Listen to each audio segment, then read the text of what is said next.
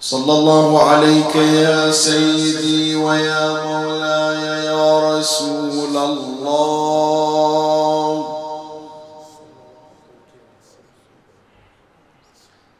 صلى الله عليك وعلى آلك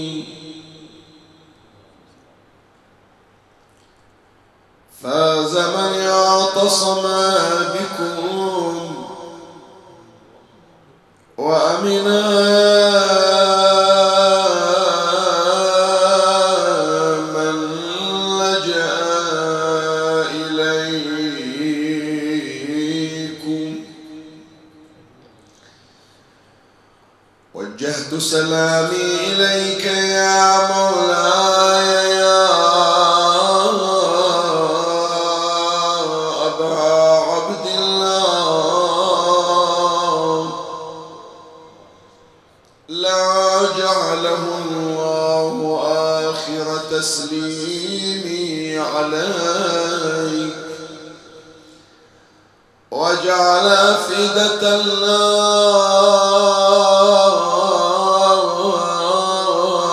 الناس تهوي إليك عبدك وابن عبدك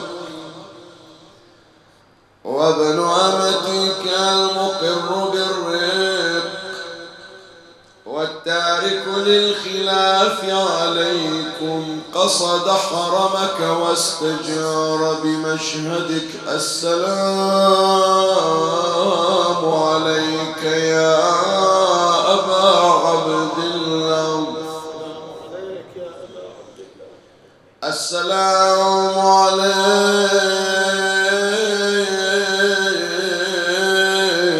يا ابن رسول الله. السلام على الدمعة الساكن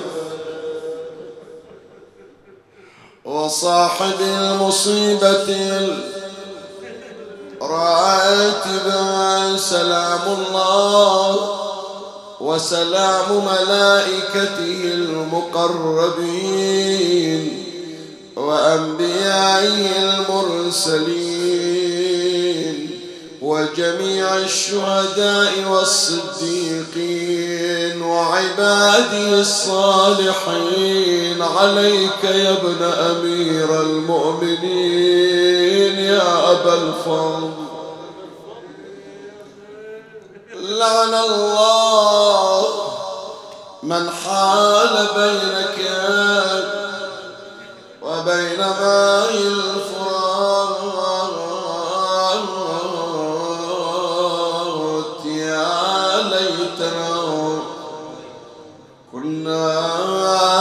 معكم سعادتي فنفوز فوزا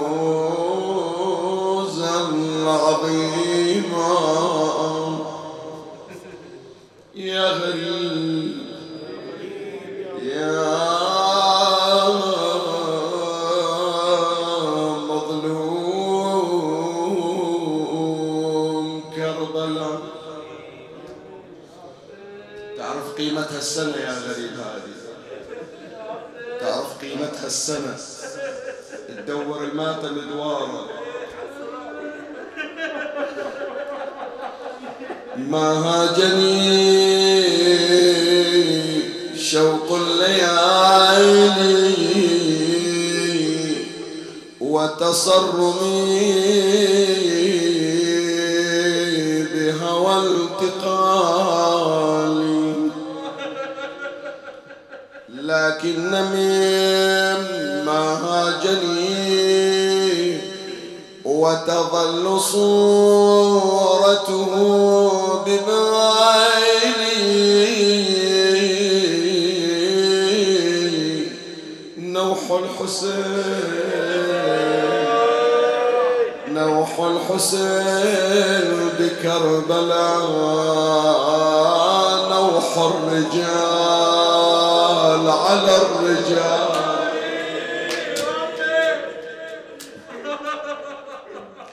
ما همني ضيم الليالي وتصرفي بهوى التقاني. لكن مما هاجني وتظل صورته ببالي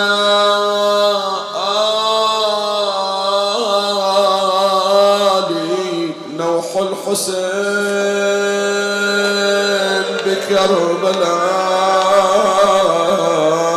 نوح الرجال على الرجال. هذا الحسين وقد أتى محدودبا والصوت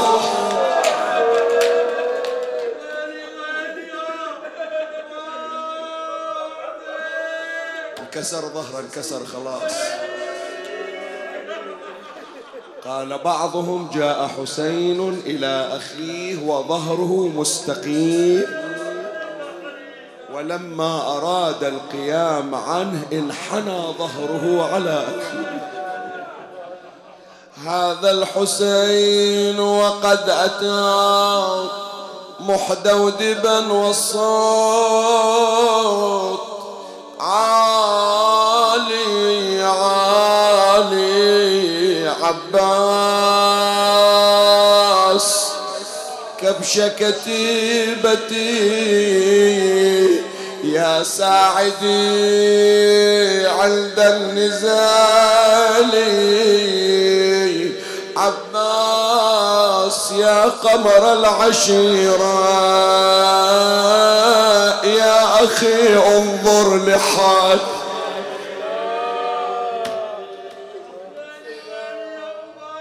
ما كسرت خاطرك يا أبو فاضل. أنت حنون. أنت حنون. رضيت على أخوك يمشي وحاط ايده على خاصرته. عباس كبش كتيبتي يا ساعدي عند النزال. عباس يا قمر العشيرة يا أخي انظر لحالي. شلون حالك أبو علي؟ أنا مفرد ومن الظما يشكو الرضيع وكل آلي.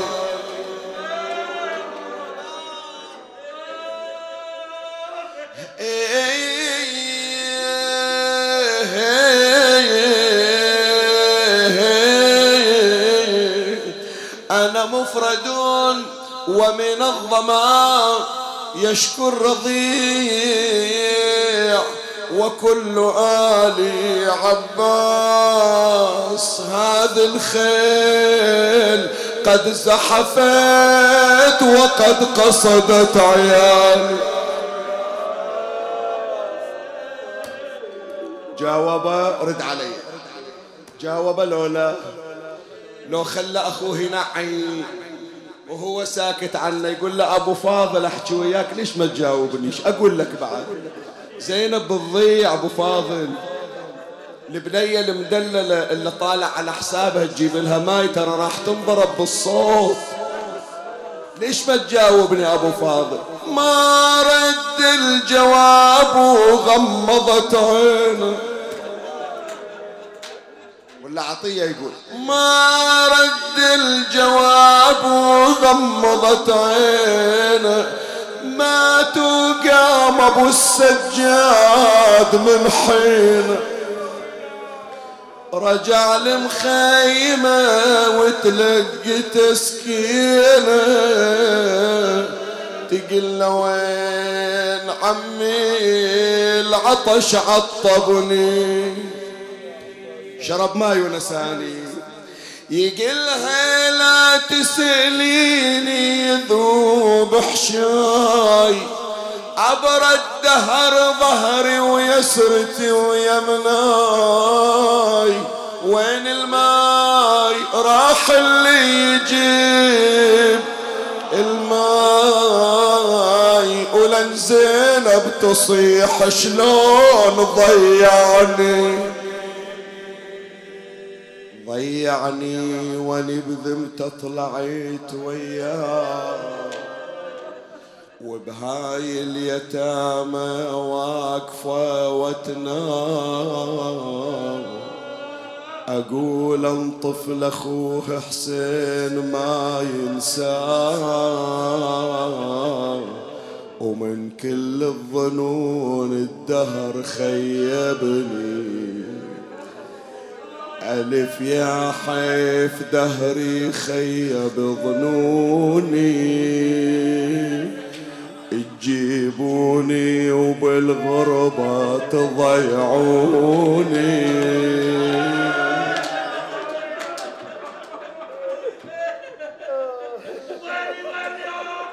ألف يا حيف دهري خيب ظنوني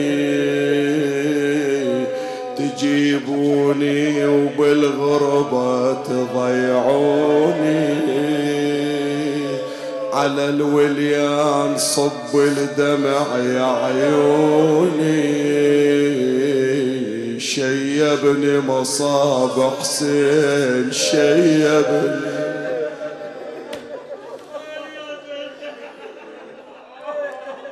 شوية جلد حتى أعرف أقرأ لك اليوم. هذا اليوم ننتظره إحنا تقول له يوفاي يوفاي بعد ما أقعد بظل بيت.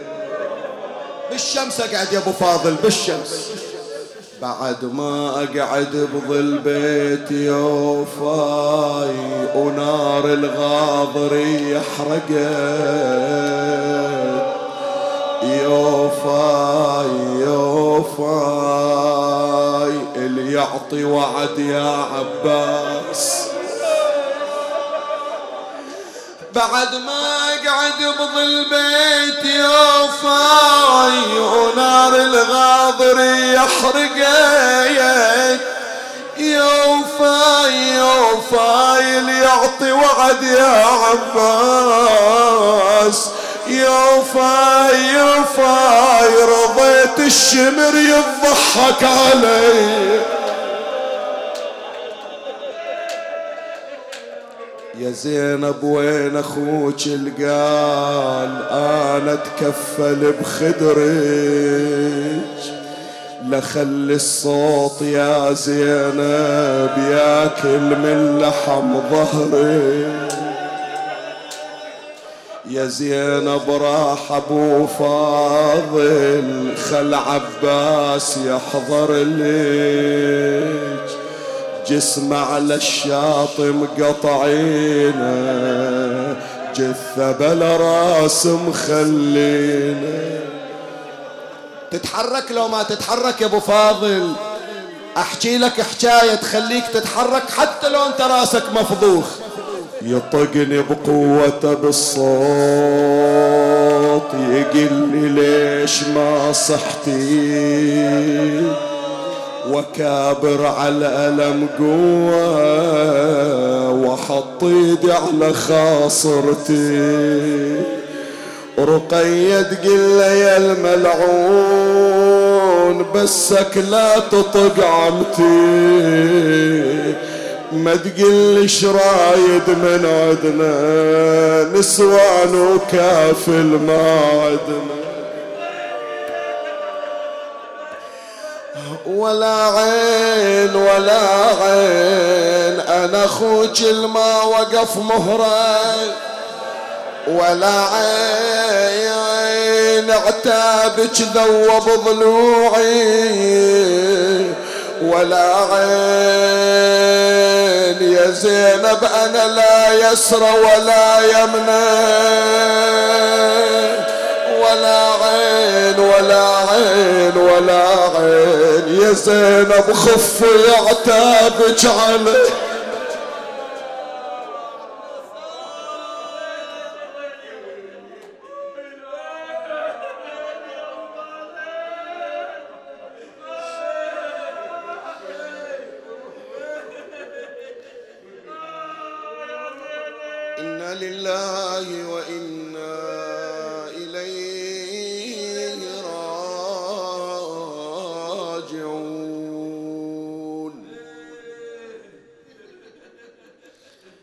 جاء في زيارته عليه السلام. السلام عليك أيها العبد الصالح.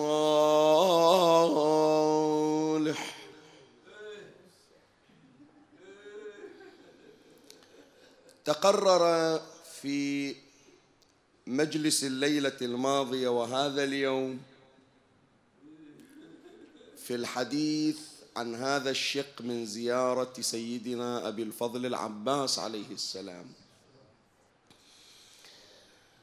أن أبا الفضل صلوات الله عليه أحد العباد الصالحين.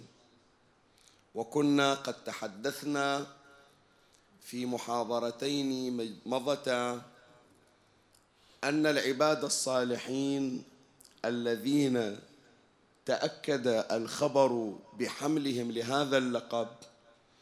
في طليعتهم أمير المؤمنين سلام الله عليه. ويأتي كذلك إمامنا باب الحوائج موسى بن جعفر عليه السلام. ويشير القرآن إلى عبد صالح وهو الخضر نبي الله الخضر. وهذا اليوم هو أحد هؤلاء العباد الصالحين أبو الفضل العباس عليه السلام. ثم لما استعرضنا ذلك قررت أن أوجد أوجه شبه بين الخضر وبين أبي الفضل العباس. كلاهما باب حوائج وكلاهما من العباد الصالحين. كنت قد بينت أن العباد الصالحين مجموعة اخترت منهم هذين الاثنين العباس والخضر. وتحدثنا في الليلة الماضية وفي هذا اليوم حول وجهين من أوجه الشبه. فذكرت البارحة وجه الشبه وهو الخاص بالتقدم لقيادة الجيش وهو بعنوان كبش الكتيبة. نحن نعلم بأن العباس عليه السلام هو كبش الكتيبة وهو المقدم وهو الفدائي. ولعل الكثيرين لا يعلمون عن الخضر أنه كبش كتيبة أيضا. كان عند ذي القرنين. ذو القرنين الذي ملك العالم كان له جيش واسع وهذا الجيش يضم 360 من القوات أحد هؤلاء القوات بل من أبرزهم الخضر. وذكرنا بما لا مزيد عليه الفرق بين هذا اللقب عند الخضر وعند أبي الفضل. في المجلس المتقدم قبيل ساعتين أو ثلاث تحدثنا عن وجه آخر من أوجه الشبه بين الخضر وبين أبي الفاضل عليهما السلام وهو الجرأة والإقدام. كيف كانت جرأة الخضر وإقدامه؟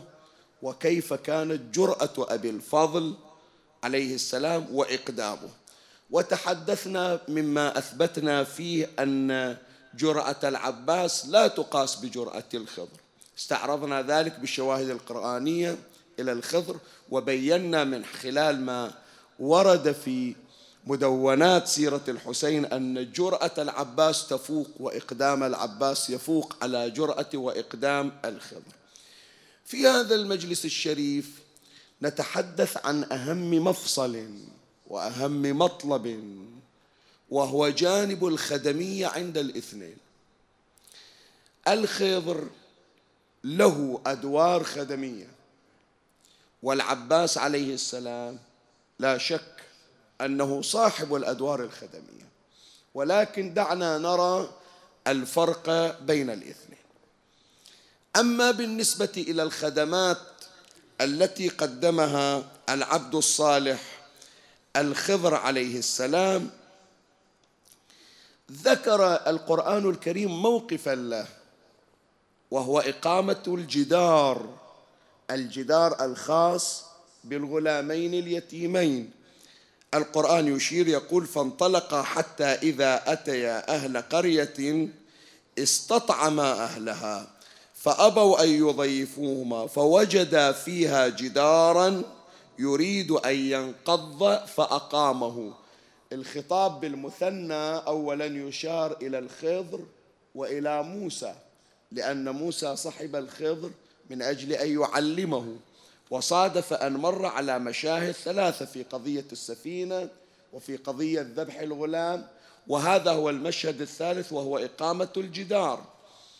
في هذه الحالة حينما وصل عند الجدار الذي أقام الجدار جاء بصيغة المفرد. يعني مو هو موسى ويا الخضر أقام الجدار إلا أقام الجدار واحد. ومن هو؟ الخضر. فالقرآن يشير فانطلق يعني موسى والخضر. حتى إذا أتيا أهل قرية استطعما أهلها فأبوا أن يضيفوهما فوجدا فيها جدارا. الآن يريد أن ينقض. الآن جاء الخطاب بصيغة المفرد فأقامه. قال لو شئت لاتخذت عليه أجرا. زين.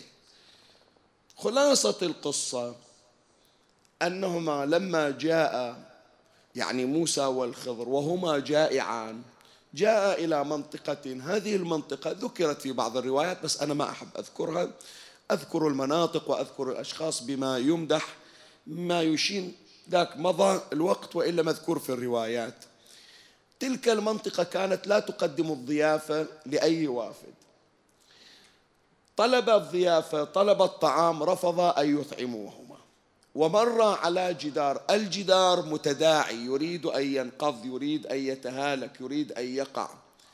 ولمن هذا الجدار؟ الجدار إلى يتيمين اثنين. ذكرت بعض الروايات اسم هذين اليتيمين قالوا أن شخصا اسمه أصرم والثاني اسمه صريم هذول اثنين كان أبوهما رجل من الصلحاء. تودع عنده الأمانات تودع عنده أموال الناس وكان يضمها ويحافظ عليها ولا يفرط فيها. وهذا في درس جدا رائع يا إخواني أن صلاح الآباء يؤثر في صلاح الأبناء. أنت لما تكون متقي أنت أيتها الأم حينما تحافظين على ورعك على دينك على عفتك القضية أثرها مو بس عليك أنت لا يمتد يمتد إلى الأبناء. ولهذا في الحديث من خاف على عقبه وعقب عقبه فليتق الله. أنت الآن تفكر في ابنك هذا هل فكرت في أحفادك؟ هل فكرت في السلالة القادمة؟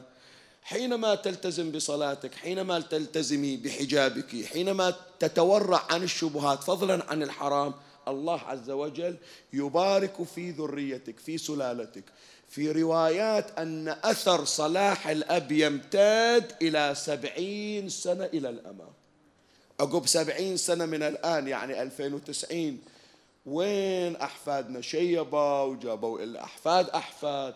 مع ذلك تجد صلاحهم والسبب بركة التزامك أنت. فهذا الأب الذي اسمه كاشح والذي كان مستودعا للأموال وحافظا لها ويؤدي الأمانات إلى الناس وين كان يضم من خوفه على أموال الآخرين كان يدفن الأموال والودائع والأمانات تحت الجدار. يقول خلا تنسرق أموالي ولا تنسرق أموال الناس من حرصه. وخبأ كنزا تحت الجدار. شنو الكنز؟ بعضهم يقول بأنه لوح من ذهب مكتوب عليه بعض إرشادات وتوجيهات الأنبياء. إضافة إلى مجموعة من الأموال. هذا كاشح الأب مات ظلوا الأيتام الاثنين. الخضر من إجا شاف الجدار على وشك أن ينهار يقع. إيش سوى هو؟ أقام الجدار. الآن إقامة الجدار ضمها خلها عندك لا تنساها. خلي أكمل القضية بعدين أجي إلى إقامة الجدار. لأن إلي شغل من وراء هذه بن عباس عليه السلام. بس خلي أكمل لك قضيتها أول ما استوى الجدار موسى قال للخضر قال هاي فرصة. إحنا جينا طلبنا الطعام ما رضوا يعطونا. لكن الآن إحنا سوينا شغل. يعني نستحق على أقل التقادير. ما نريد أجرة ولو بمقدار الطعام اللي يعطونا. هو قال له لا. قال له خلاص بعد هذا فراق بيني وبينك. أنا قايل لك لا تحكي. زين. إقامة الجدار كيف كانت؟ تتصور اشتغلوا يعني يوم بليلة يبنون يحطون الطابوقة على الطابوقة؟ لا. الخضر أعطاه الله الحياة. ولهذا هو إلى الآن على قيد الحياة. المسلمون يعتقدون أنه لا زال على قيد الحياة باستثناء بعض الآراء. شايف؟ مو بس هو على قيد الحياة. الخضر إلى كرامات ومن كراماته أنه لا يمسك شيئا ميتا إلا ويحييه الله عز وجل ولا يضع يده على شيء فاسد إلا ويصلح. ولهذا يقولون سموه الخضر ليش؟ يقولون جلس على جذع شجرة ميت فاخضر وأورق فصار الحياة مصاحب للحياة يعني مو بس يحمل الحياة لا يبث الحياة صار قناة للحياة. من حط ايده على الجدار ترى مو قام جاب سميت وكذا وشي وقام يلا صار الجدار. لا بمجرد أن وضع يده على الجدار أقام الله الجدار كرامة للخضر. فلهذا يقولون أن خدمات الخضر إعجازية. يمشي ويقدم خدمات. الله ليش عطاها الكرامة هذه؟ قال حتى تستفيد من الكرامات ومن الإعجاز في خدمة الناس. واضحة؟ هنا نضع نقطة آخر السطر على قصة الخضر خدمة ذكرها القرآن يمكن ثلاث خدمات ذكرتها الآيات الشريفة في سورة الكهف. خرق سفينة ليحافظ عليها للمساكين الذين كانوا يمتلكون السفينة. وذبح طفلا غلاما حتى لا يكون سببا في شقاء أبويه ويكون سبب أن تأتي بعده بنت ينجب. للأبوين الصالحين سبعون نبيا من تلك البنت. الخدمة الثالثة إجا حط إيده على جدار بيطيح استوى الجدار بس ثلاث خدمات. وبإعجاز. تعال لسيد الخدمات. تعال لباب الحوائج. تعال لأبي الفاضل. إلا يا إخواني مو يحيرك الخضر يحيرك أبو فاضل. شلون أنا أقول لك الآن؟ إحنا من خلال خدمات يوم الطاف يا إخواني لا نجد إلا أن العقل يتوقف عن العمل أمام قامة كقامة أبي الفضل العباس عليه السلام. ما عندنا جواب. تحليل؟ ما عندنا تحليل. صدقني يعني أنا أقول لك لو نريد نفسرها تفسير موضوعي نقول هذه المهمة التي يقوم بها العباس تعجز عنها البشر. لولا أنه من العباد الصالحين وقد زوده الله عز وجل بأضعاف ما زود الخضر. إذا عجبك الخضر أنه حط على جدار والجدار استوى يعجبك أبو فاضل. شلون؟ خلي أبين لك خدمات العباس وأذكرها لك وأنت قول لي هذا إعجاز لو مو إعجاز. واحدة من خدمات سيدنا أبي الفضل عليه السلام السقاية. العباس ساقي عطاشة كربلاء زين. من أجي أقرأ أنا في قصة موسى الكليم عليه السلام. هو دلو واحد سحبه إلى ابنتي شعيب. من شال هالدلو اللي شوي يحتاج إلى رجال يلا يسحبونه. دلو واحد بس دلو. وساقي شنو؟ بنتين ويا كم راس غنم.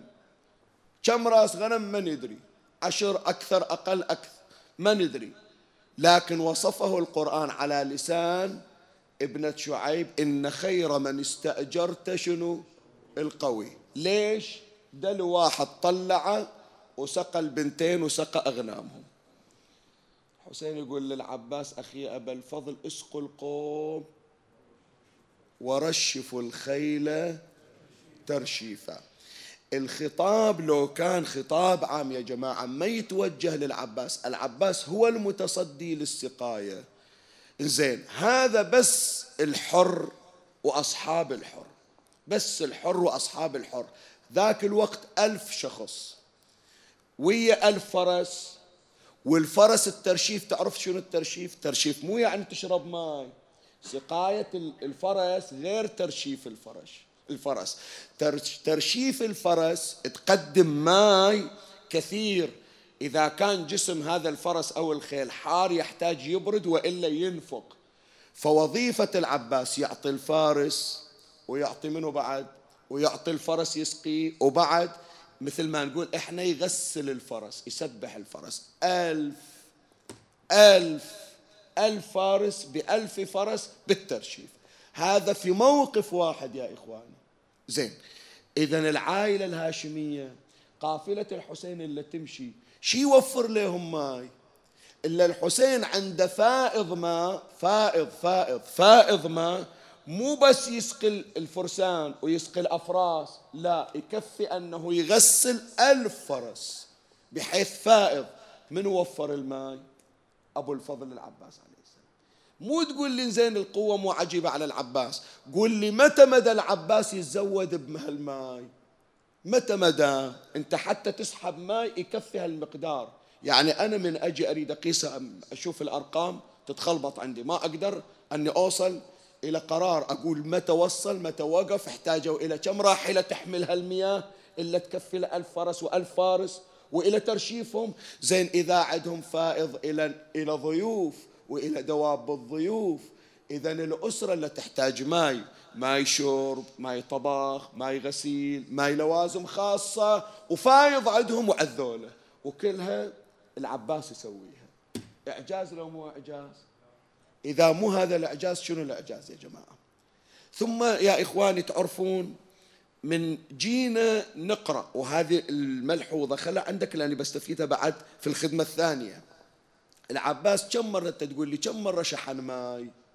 مرة واحدة. كل منزل لازم يقوم بعملية التزود بالماء. كل منزل. كم منزل نزلوا؟ 18 منزل في مدة 23 يوم.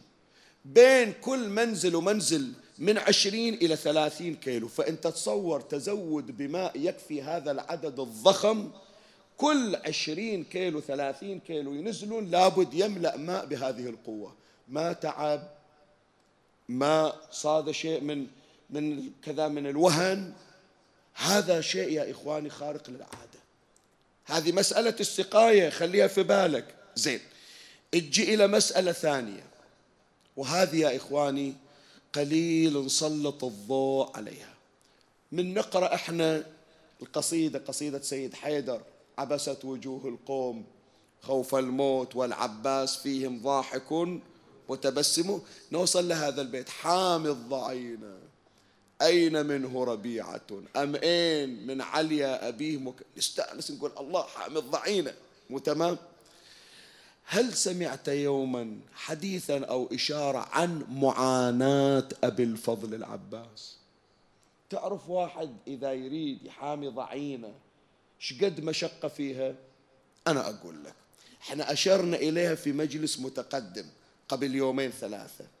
ما مرت علينا أمير المؤمنين يوم أخذ الفواطم إلى المدينة ما ذكرناها إلا ما كانوا حاضرين. النبي صلى الله عليه وآله لما هاجر من مكة إلى المدينة أمير المؤمنين بقي في مكة. وبقيت معه مجموعة من النسوة. فاطمة الزهراء عليها السلام فاطمة بنت أسد أم أمير المؤمنين فاطمة بنت الزبير ابن عبد المطلب وفاطمة بنت الحمزة أربع فواطم. وأم أيمن كانت وياهم. وأيمن ابن أم أيمن كان وياهم. وأيضا كان عندهم عبيد والمستضعفين.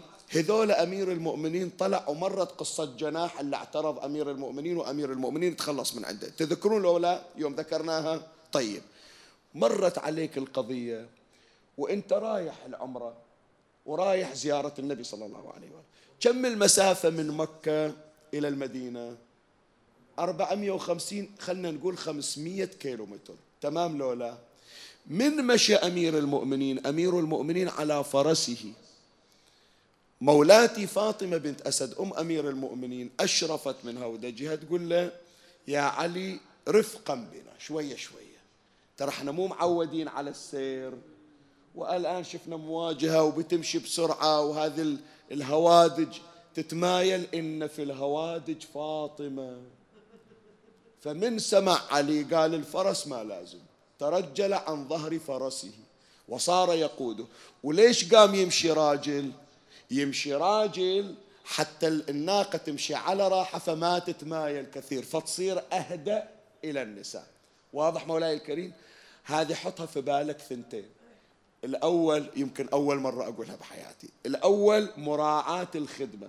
يقول لي مشينا غير إذا تحركت على فرس الحركة على الفرس سريعة فباجر النياق وراي تصير الحركة مالت النياق أسرع الهوادج تتحرك أسرع. لا أريد أريحهم.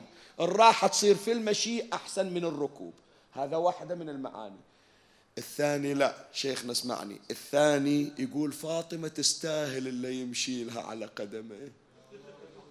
هذه فاطمة الزهراء هذه. الخدمة إليها خدمة إلى الله. فيكون تستاهل تنزل لما وصل علي إلى المدينة جاء رسول الله صلى الله عليه وآله عند قباء يتفقد الفواطم. شلون وضعهم؟ سمعنا مواجهات صارت. أمير المؤمنين قاعد على صوب. فما جاء علي فما جاء رسول الله إلى علي إلا وأمير المؤمنين قد مد رجليه وقد تورمتا قدميه من شدة المشي. طالع من وين لوين؟ من مكة إلى المدينة. هل مشية وهل مراعاة وكل ساعة وقفة تورمت قدم علي. حط في بالك هالطلعة من مكة إلى كربلاء وأبو فاضل بس يدور. داير مدار الهوادج وما ياخذهم بزاج مثل أبوه علي بن أبي طالب. أحد حاجاك وسولف لك عن عناء العباس في حماية ضعينة زينب؟ أحد سولف لك شقد أبو فاضل عانى حتى ترتاح رقية وسكينة؟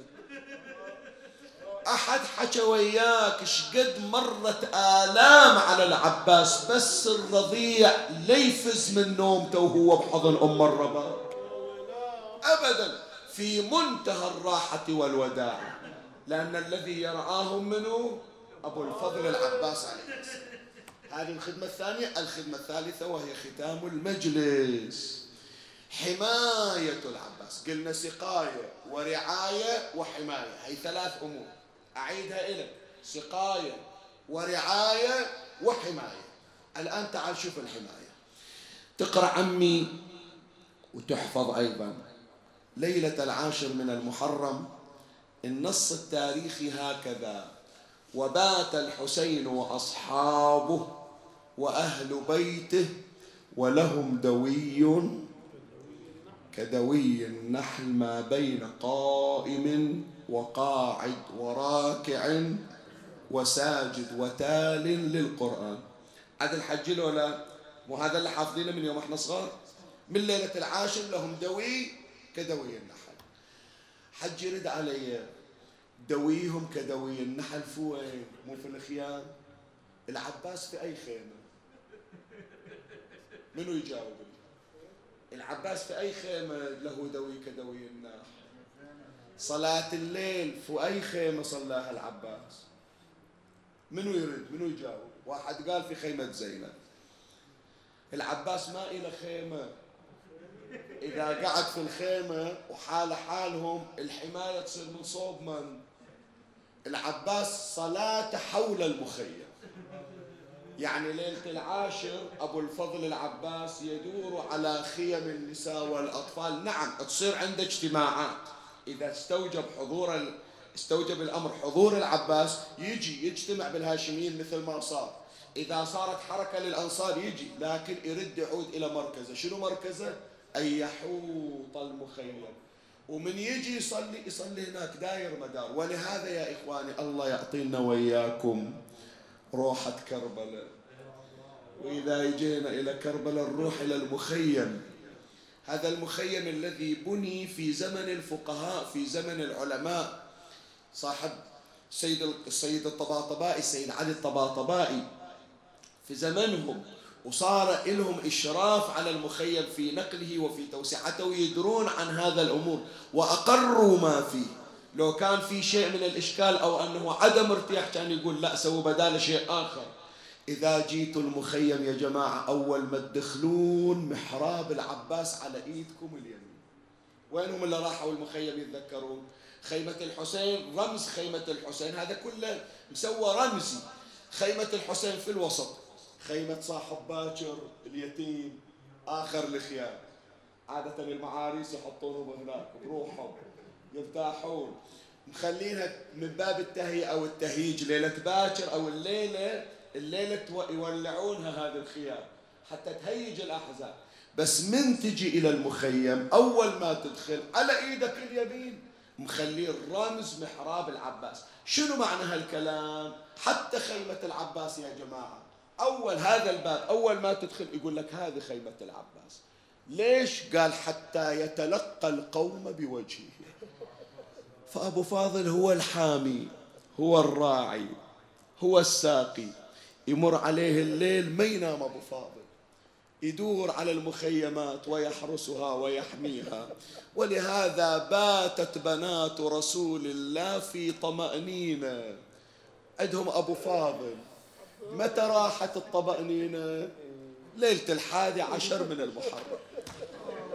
ولهذا يقول بعضهم لما خرجت مولاتي زينب تفتش عن رقية. أول ما اجتازت وإذا فارس صاح بها يا مسبية عودي للوراء إحنا جامعينكم لا تتبعثرون من جديد. ما الذي أخرجك؟ كل ساعة وضاربة شوط وين رايحة؟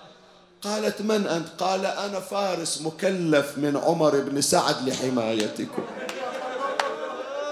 قالت والله حيف وأسف. أبعد أبي الفضل العباس أنت تحرسنا بارحة أبو فاضل واليوم عدوان اللي يحوطوني ويحبسوني هي تقول أمس عباس يحرسني اليوم الشمر يحبسني. مولاي الكريم بهذه الحالة باتت زينب وأخوات زينب.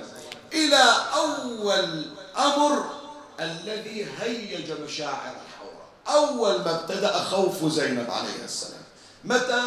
لما جاء شمر ابن ذي الجوشن الضبابي ليلة العاشر من المحرم وصاح أين بنو أختنا؟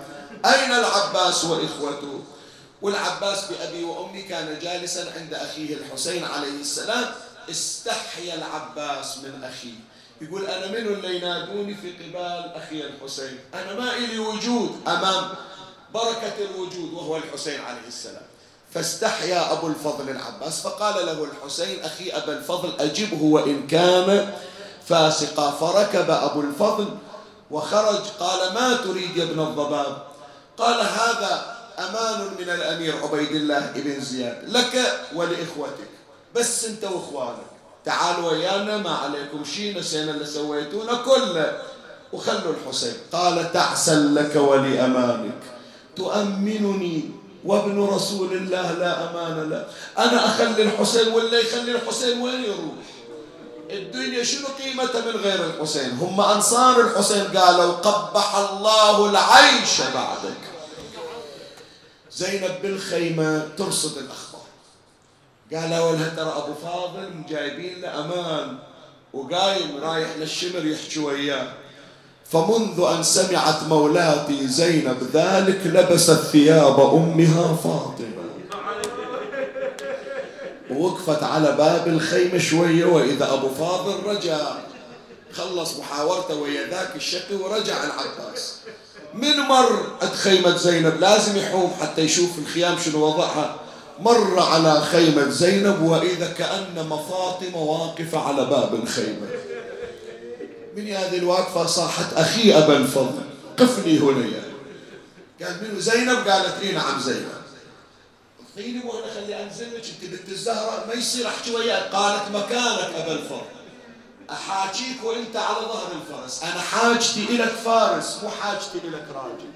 أريدك وأنت على الفرس أسولف وياك. إن شاء الله زينب أنت تأمرين وأنا خادم. إيش تردين زينب؟ قالت أبا الفضل أحدثك؟ قال حدثي يا زينب فقد حلا وقت الحديث. قالت يا أبا الفضل ماتت أمي فاطمة. فقال أبي علي إلى إلى عمي عقيل اخطب لي امرأة ولدتها الفحولة من العرب لأصيب منها غلاما يكون ناصرا لولدي اليوم. ما أدري البارحة أم البنين كل ساعة وجابوها ليش؟ والمجلس على ولدها كل مرة وقرأ واحد على أم البنين. ها؟ أثار فاتحة ولدها اليوم. إيه إذا حطوا فاتحة الولد لازم تحضر الأم إذا ما حضرت شلون يحطون الفاتحة؟ عمي جازيها جازيها اليوم ما قصرت وياك. تلخاها فاتحة ما تريد من عندك أزيد من فاتحة. اليوم ما طلبت يمكن الفاتحة طلبت دمعة على وليدها اللي ما حد بكى عليه. ترى كل واحد طاح شالوه ودوه المخيم إلا هالشباب طاح ما حد شال ويوم اجى للحسين مشي له قال خلني خلني الزوار إذا إجوا وين يروحوا؟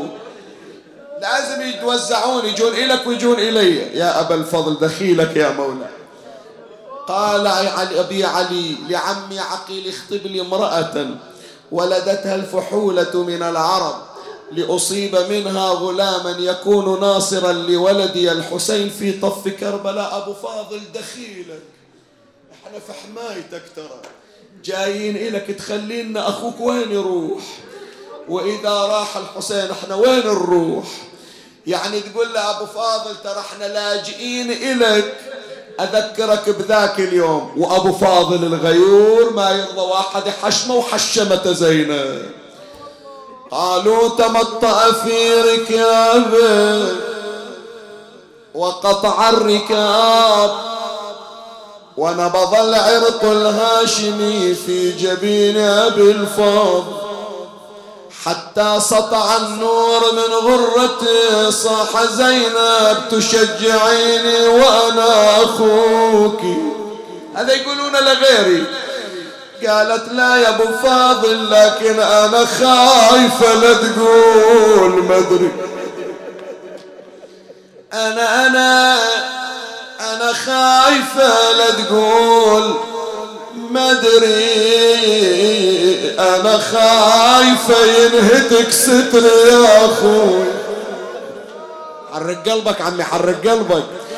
يقلها عينك عينك زينب لا تخافين. يصيبك هضم وأهل الشيم وين؟ لحميك بالصارم واليمين وأمرك على الراس. وعلى العين ولا من طحت ميلي على حسين. صاحت وهلت دمعة العين على حسين وحزني. أحكي وياك أبو فاضل. يقول زينب طابت حكاياك إيش عندك؟ قالت أسولف لك يا أبو فاضل أبويا ليش راد أمك وعن طيبة أصل حراء أبويا من سأل عمك. إنت إنت إنت غاية منها. والهنايبة ضمك أبويا المثل هذا اليوم. رادك ذخر يا جدوم. هذه كربلاء والقوم هذه كربلاء وأبويا وصيته. هاي ساعتها. اغتاظوا قال يا زينب شنه الخيل وتهمج؟ أخوك وسيفه بإيده وفني يوصل خيمك اسمع وحق الحسن يا زينب وكبده وكسر ظلم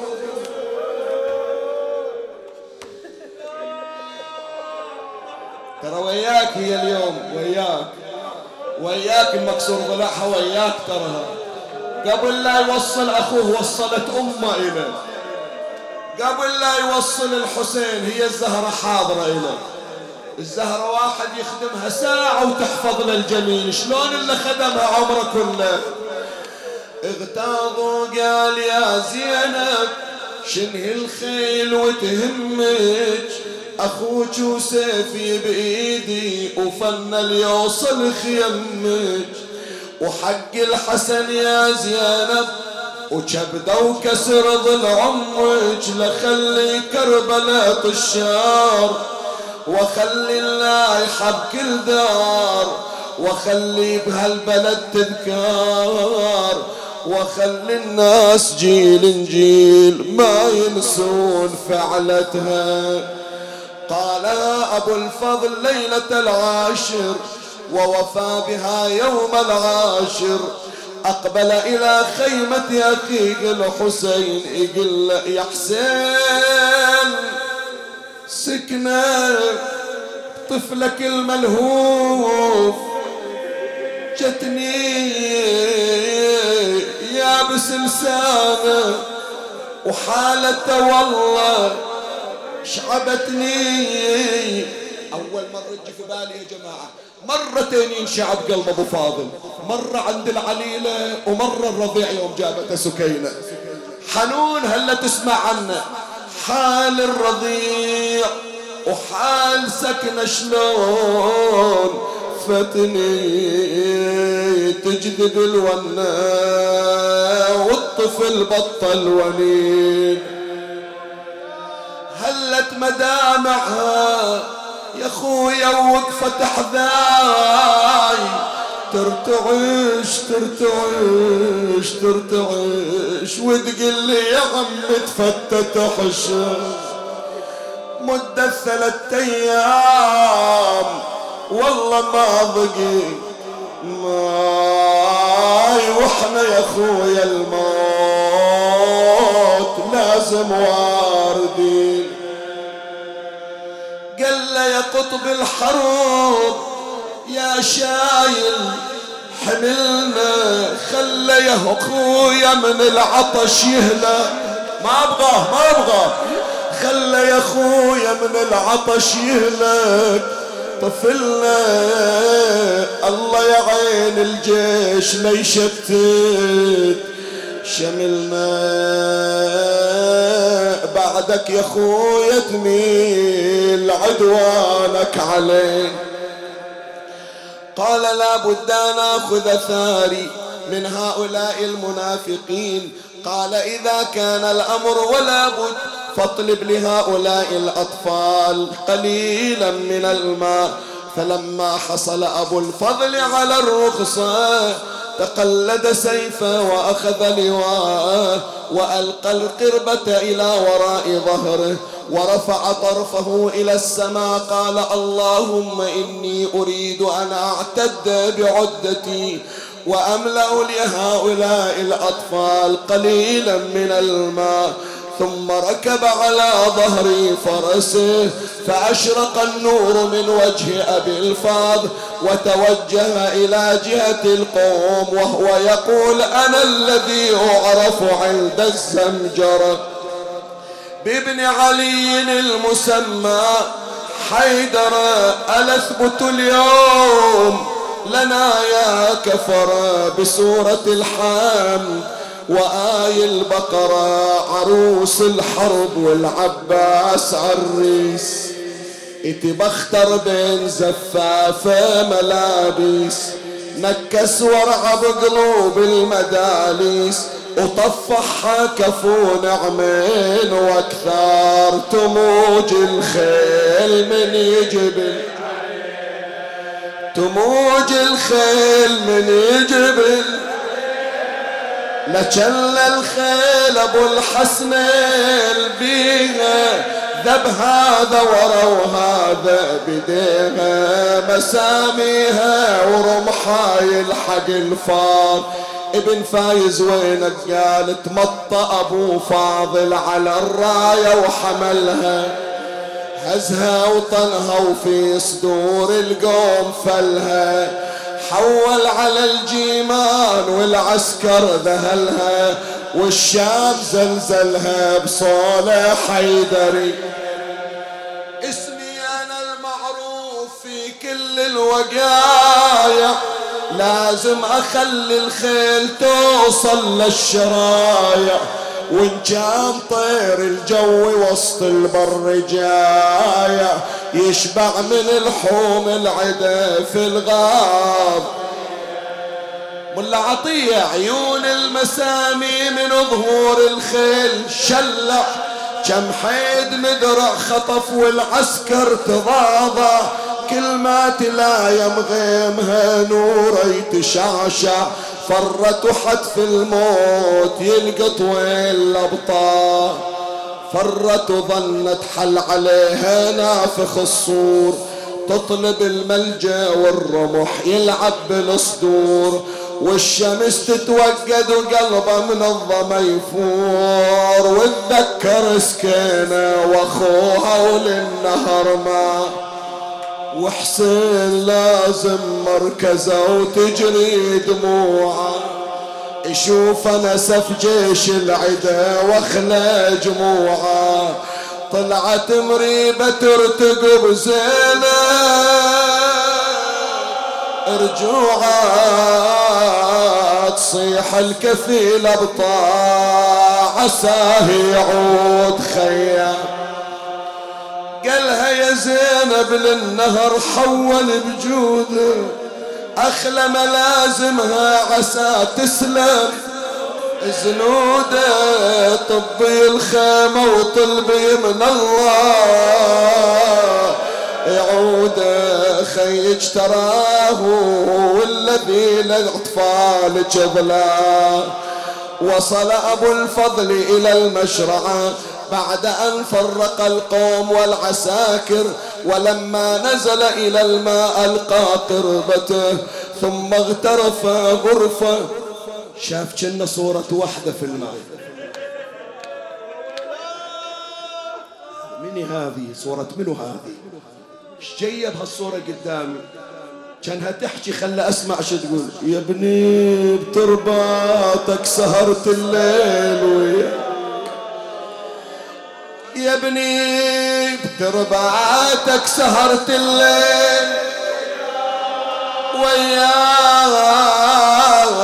كل علشان حسين هالتعبين. على رضاك أقسم عليك بدر لبن صدري. الغذا اشتردي لا من دخلت المشرعة لا تشرب خاض الماء بس هي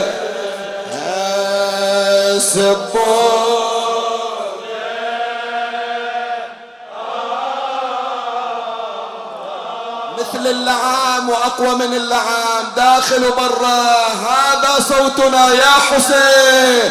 خاض الماء بس هيا سبور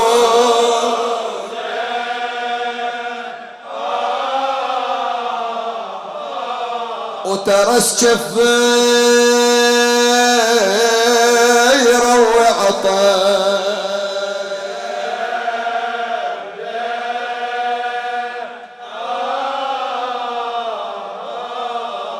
يروع عطا تذكر لن أخوه حسين.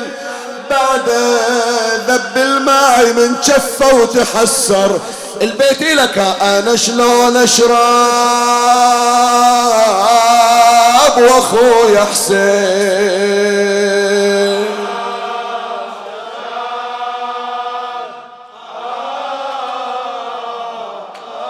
عطشان وسكنة والحرم وأطفال رضعان وظن قلب العليل اشتعل.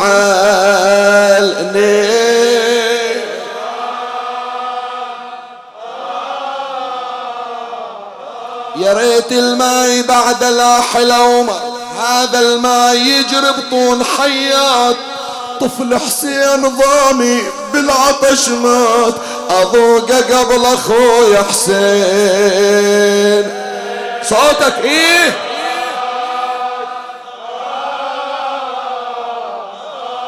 ظل بالظما ساقي العطاشة وطلع بالجود والدرب بينه وبين أخوه حسين مسدود. بيها سطا وسيفه ورمحة بروق ورعود والروس تمطر والدموم تقول طوفان. تنتظرها كريتنا خل جيش وحسين التخى وصار عباس باليمنى وابوس. وصبوا على العسكر من الصوبين زلزال والكل قصد خية ورفيف العلم نشا. شوصف فعايلهم بهالكوفة الاثنين. جنها زلازل نازلة على الجيش صوبين. شنه الزلازل من عزم. عافت ملازمها وخلت حومة الميدان. شمس النبوة وقمر هاشم يوم عاشور. شقوا سحاب من الكتايب والسما تمور ودار الفلك بيها وتلاقى النور. قال عمر بن سعد ويلكم فرقوا بينهما. فغار شمر بخمسمائة فارس على خيم الحسين وصاروا يوكزونها بالرماح فتصارخت العلويات يا حسين. لا يبقى صوت إلا يرتفع إصرخ ونادي وحسينا. افترق الحسين عن أخيه وبقي أبو الفضل لوحده وقد ازدحمت عليه الألوف وتكدست عليه الصفوف. آجركم الله وبينما هو يقاتل كمن له حكيم بن الطفيل وضربه بالسيف على يمينه.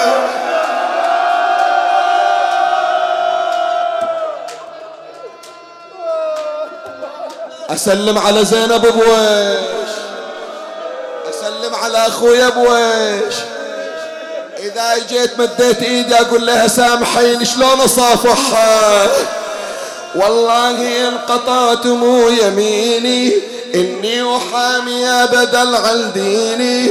وعن إمام صادق اليقين نجل النبي المصطفى الأمين أجركم الله جاه مرة أخرى. رفع سيفه إلى أعلاه يا الله.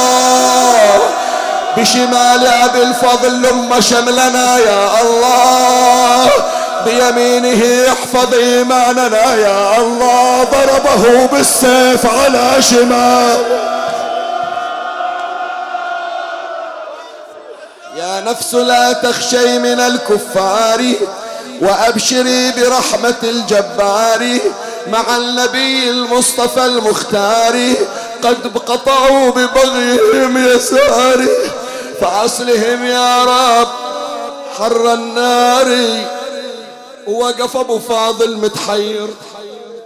جفوفه طاحت سيف ما عنده. شقول لزينب شلون أحضن أخويا الحسين؟ ما عنده أحد يشتكي له. قال أكو وحدة حنونة صايرة مو أخت صايرة أم هي اللي شالتني على صدرها. هي اللي ودتني لأبويا علي مقمط خلي أحكي وياها يا أختي يا زينب قطع وشمالي ويميني.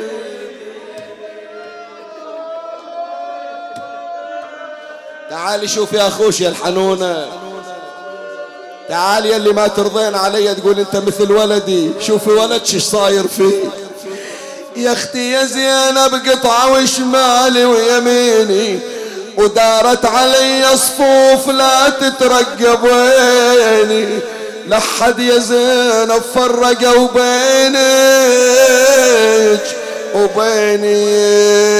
وإن كان طحت على الثرى سلي سكين كانها تقول له ابو فاطمه تريدني أطلع من الخيمة وأجي؟ قال لا تطلعين. لا تطلعي. زين شو أسوي لك؟ قال قولي للخيل بو علي يلتفت لي. كانوا قاعد فوق الثرى يلحق علي. أنظر بعين الغرة قبل المنية. وبلغ سلام الوالدة برض المدين ملا عطية استدرك. هو يحكي ويا زينب. قال إن كان ما يعتب الحسين يقول الله يا أبو فاضل تخبر أختك وأنا أخوك تنساني. ليش ما قلت لي؟ يقول لا أبو علي ما أنساك منو ينساك؟ لكن أخاف أجرح قلبك من تسمع عني. أخاف تقول الجيش انكسر أنا ما أذيك لكن تريد تتعب تريد توصل لك الخبر أبو علي الآن أخبرك. خلنا نترحم على ملا عطية. ونترحب على سيد جعفر الكربابادي الطور القديم. بس أريدكم ضجة داخل وبرا وكلكم تحفظوا. ويلا ويلا ويلا قطع العذا شفوفي يا خويا والعلم رال. بالعجل شوف البيرقك يا حسين شيء عفي عليك. هي هذه النياحة قطع العذا جفوفي يا خويا والعلم رال. وبالعجل شوف البيرق ما للعلم يا أبو علي وقلت الحيلة. ما أقدر أشيل سلاح. طرش يا خويا البيرقك واحد يشي من وين يجيب له؟ لا ينكسر جيشك يا ابن حيدر يا سرده. وويلا قطع وجفوفي وصرت حاير بالمعارة. شلون الاسد يفرس ومكسورة أظفار؟ بشر عقب عيني يا زينب بالكسارة وإن كان طحت على الثرى سلي يسكت أقبلت السهام عليك رشق المطار فجاء سهم وثبت في صدره. وسهم أصاب القربة فخاطها في ضلعه يا الله يا الله يا الله يا الله. حاجتك حاجتك بهالمكان هذا. وأقبل حرملة بن كاهل وقال أين يمينك يا عباس؟ وأين شمالك؟ قال ما جئتني لما كان السيف في يمينه. قال أنا عندي يمين فوضع السهم في كبد القوس وصوبه نحو العباس. فأقبل السهم يشق الهواء فثبت في عينه اليمنى.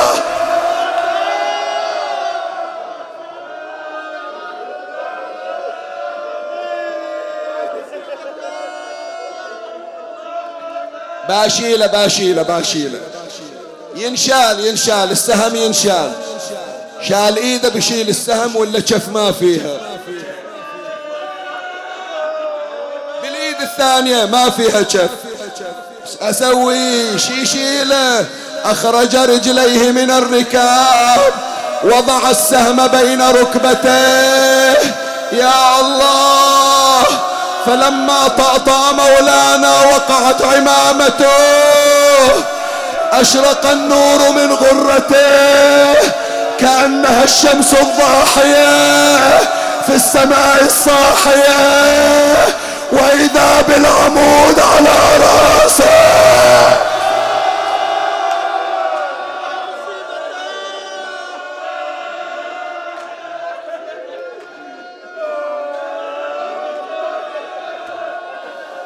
ما حد يتلقاه. ما حد يتلقاه ما حد يتلقاه. ما عنده أحد. ولا يشوف كنا وحدة واقفة فتح تعال على صدري تعال.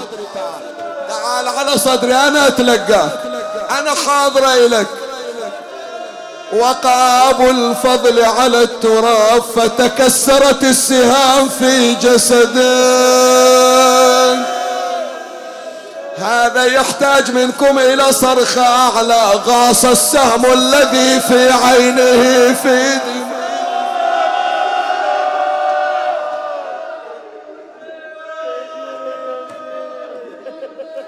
حضور أهل البيت حق عند المؤمن. فإحنا من نقول الزهرة حاضرة عند العباس مو غريب. تحضر عند المؤمنين ساعة الاحتضار والعباس في لحظة الاحتضار شلون ما تحضر لفاطمة؟ بل عندهم من المكاشفة ما يؤولهم ويخولهم للرؤية. من اجى الحسين وقعد عنده. في عالم ثاني أبو فاضل في عالم ثاني. كان يقول للحسين أبو فاضل إيش سواك بهالحالة؟ توك طالع من عندي أحلى من القمر أنت اللي تضوي حياتي أنت اللي تضوي عمري ما أحتاج الاسراج في بيتي أنت سراج بيتي. إيش سواك بهالحالة؟ راسك منفتح نصين جفوفك طايحة السهم بعينك قل لي إيش مر عليك؟ هذا مو شيخ ياسين يقرأ لك المصرع هو أبو فاضل اللي يسولف لك المصرع. يقل على العلم حطيت ذرعاني. وضميت لصدري والعمد جاني. يا أبو علي وتاليها طحت من صهوة حصاني وشفت أمك وشافتني يا نور العين. شفت أمي شلون شفتها؟ أنت ما لاحق عليها. جت لي وشالتني عن الغبرة وضمتني لصدرها وصاحت الزهرة. هذا حسين جالك من كسور. لو تعطيني مهلة لو تعطيني مهلة. آخر بيت ترى يعادل الأبيات كلها. جت لي وشالتني عن الغبرة وضمتني لصدرها وصاحت الزهرة. هذا حسين جالك من كسور ظهرة وشفت العين ملطومة يا نور العين. الشهيد يأتي إلى الله بهيئة الشهادة. وفاطمة طلعت من الدنيا ملطومة وجاوزوا الحد بلطم الخد. فإذا شاف اللطمة على عين فاطمة مو بعيد إيه أسوي لك إسعافات أبو فاضل. أعالجك ما يخالف. إلا أقدر أسويها أسوي. وين يأذيك أكثر؟ أي جرح يأذيك أكثر؟ راسك؟ لو عينك هذه عينك تأذيك أكثر. لو لا أبو فاضل أخليك أروح أدور جفوفك وأركب الجفوف على الزنود قال له لا يا أبو علي لا الرأس ولا العين ولا الجفوف. شي يأذيك؟ يقول له ومن الصوت عالي. اسمع يا أبو سكنة يا غالي لا تظن همتني يا أنا متهمني يميني وشمالي وحتى العمد ما شغل بالي والسهم ما مر بخيالي. لكن بس الهضم أول وثاني زينب تظل بغير.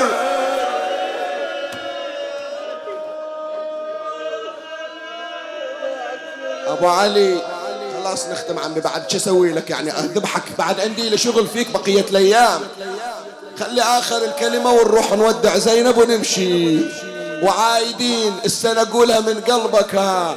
عايدين على حال أحسن من هذا الحال. الجاي يا أبو علي تعوضنا يا أبو فاضل حطيناها في ضمانتك. لا لا الجاية تعوضنا. مو حضور كل سنة نريد حضور مضاعف. إحنا خلينا بيوتنا. قالوا قعدوا لكن قلنا ما يخالف. مع الاحترازات لكن كل شيء لا أبو فاضل. توجبنا يا أبو فاضل. هل لا تضيع من عندك؟ اي ما يخالف. تسمع. قاعد وياه. ويحكي ويا أخوه. يقول له أنا عشت وياك أربعة وثلاثين سنة. قال أنت أخويا؟ قال أخوك. لكن أنا أقول لا أنا خدامك. أنا ما أحسب روحي أخوك. أخوك محمد بن الحنفية. أخوك بقيتهم. إحنا أولاد أم البنين اشتغلنا خدم عندكم. أمي قالت لا يجيبون خدم إحنا الخدام. أحلى سنين عمري وأحلى أيامه من طبيتكم في البيت خدامة وأنا أربعة وثلاثين سنة خادم يا أبو علي. أنت اللي تأمر وأنا على عيني وعلى رأسي. ما طلبت من عندك حاجة. وما أتجرأ أطلب من عندك حاجة. بس سامحني يا أبو علي اليوم بطلب من عندك. ولو أقدر أسويها ما طلبت. قال له تدلل أبو فاضل شو تريد قال أريد أودعك وأريد أشبق عليك.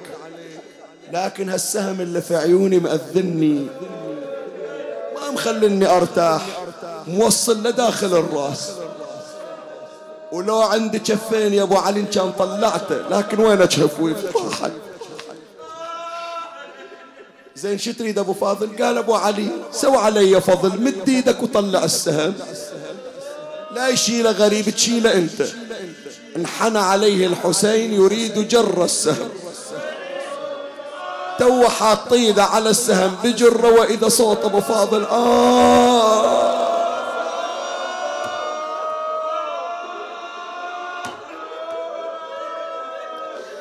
خير ابو فاضل لو انت يقل يا نور العين شيل السهم بهداه على راحة على راحة يوجه بهدايا ولا تذكر سكينة ترى يتفتت عجل بالطفل قصدتني وأنا تبرعت بالماي. شاقول له قالت يا عم الماي وين؟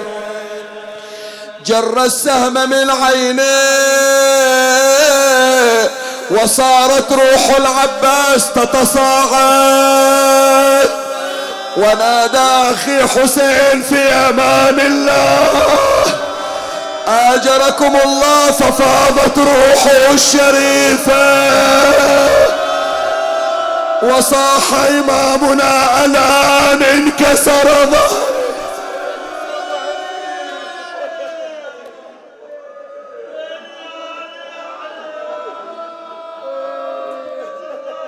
وقام أبو علي قام مسك الختام. الفصل الأخير المشهد الأخير. قام أبو علي خلى أخوه مشى شلون؟ يكفكف دموعه. بعضهم يقول بكمه وبعضهم يقول عنده منديل أسود يمسح دموعه وعمامته تسحب على الأرض. وأول ما وصل الخيمة وطلعت النسوان. ولا العزيزة وين أخوك؟ رايح تجيبه وينه كان يصفق بيده يقول راح يا زينب راح. راح خلاص راح. خليته وجيت عنه زين خلنا نروح نسلم عليه. ما عنده أحد غريب ما عنده أحد. لا أم وياه حاضرة لا خواته صوبة. قال لا يا زينب. هذا الخيال يعني الخيال الخيال شايفين إحنا لما يصير عندنا عزيز في المغتسل لازم الكل يحضر. ما يصير واحدة ما تجي. يصير في خاطرها شلون ما سلمت عليه وما ألقيت عليه نظرة الوداع. فهي تتمنى زينب تروح والحسين ما يطلعها. فلكن بالليل يوم اللي طلعت ليلة 11 رقية هناك صوب المشرعة فراحت تجيبها وقالت هناك أبو فاضل. قالت خلي أخبرك أختك المدللة إيش صار عليها والله حتى لو ما أقدر أوقف على طولي لكن هذا العباس هذا. تمشي عاد زينب شلون مشيتها؟ ظلم الدنيا خويا والدرب خوف. البيرق على راسي ما نشرته. ترى مو بس هو ظهر حسين مكسور. أنا ظهري يا أبو فاضل كسرته يوم تذكرت الحسين عطشان ما تذكرت خدر اللي كفلته ما سايلت زينب وين بتروح؟ والهودج اللي بإيدك ركبته خويا سبني سبني سبني الشمر لما نجيب الطاري ارحم روحك شوية ارحم روحك. إذا هذه حالتك عاشر إيش بتسوي؟ ظلم الدنيا خويا والدرب خوف البيرق على رأسي ما نشرته. ترى مو بس هو ظهر حسين ومكسور أنا ظهري يا أبو فاضل كسرته. يوم تذكرت الحسين عطشان ما تذكرت خدر اللي كفلته. ما سايلت زينب وين بتروح؟ والهودج اللي بيدك ركبته سادة سبن الشمر لما نجيب الطريق معقولة يا خويا ما سمعته شيل راسك أبو حسين طالع ليش أسوي لك سبن الشمر لما نجيب الطريق معقولة يا خويا ما سمعته أراويك الظهر أزرق من السياق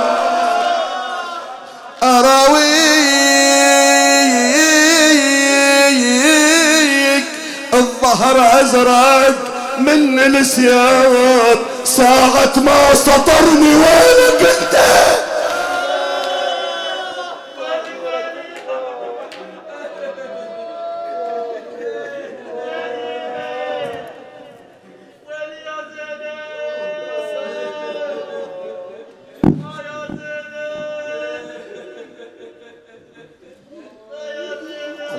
اللهم صل على محمد وآل محمد.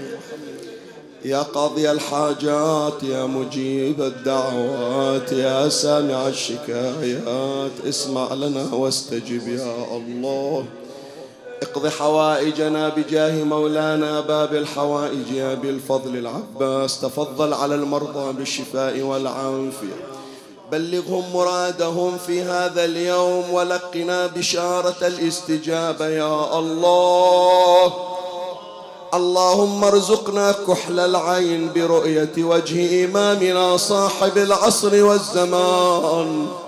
شرفنا برؤيته وارزقنا شرف خدمته وارض اللهم قلبه عنا فإن في رضا قلبه رضاك. ترحم على أمواتي وأموات الباذلين والسامعين والحاضرين وشيعة أمير المؤمنين سيما من سألنا الدعاء يا رب العالمين. وبلغهم ثواب هذا المجلس وثواب الفاتحة مع الصلوات.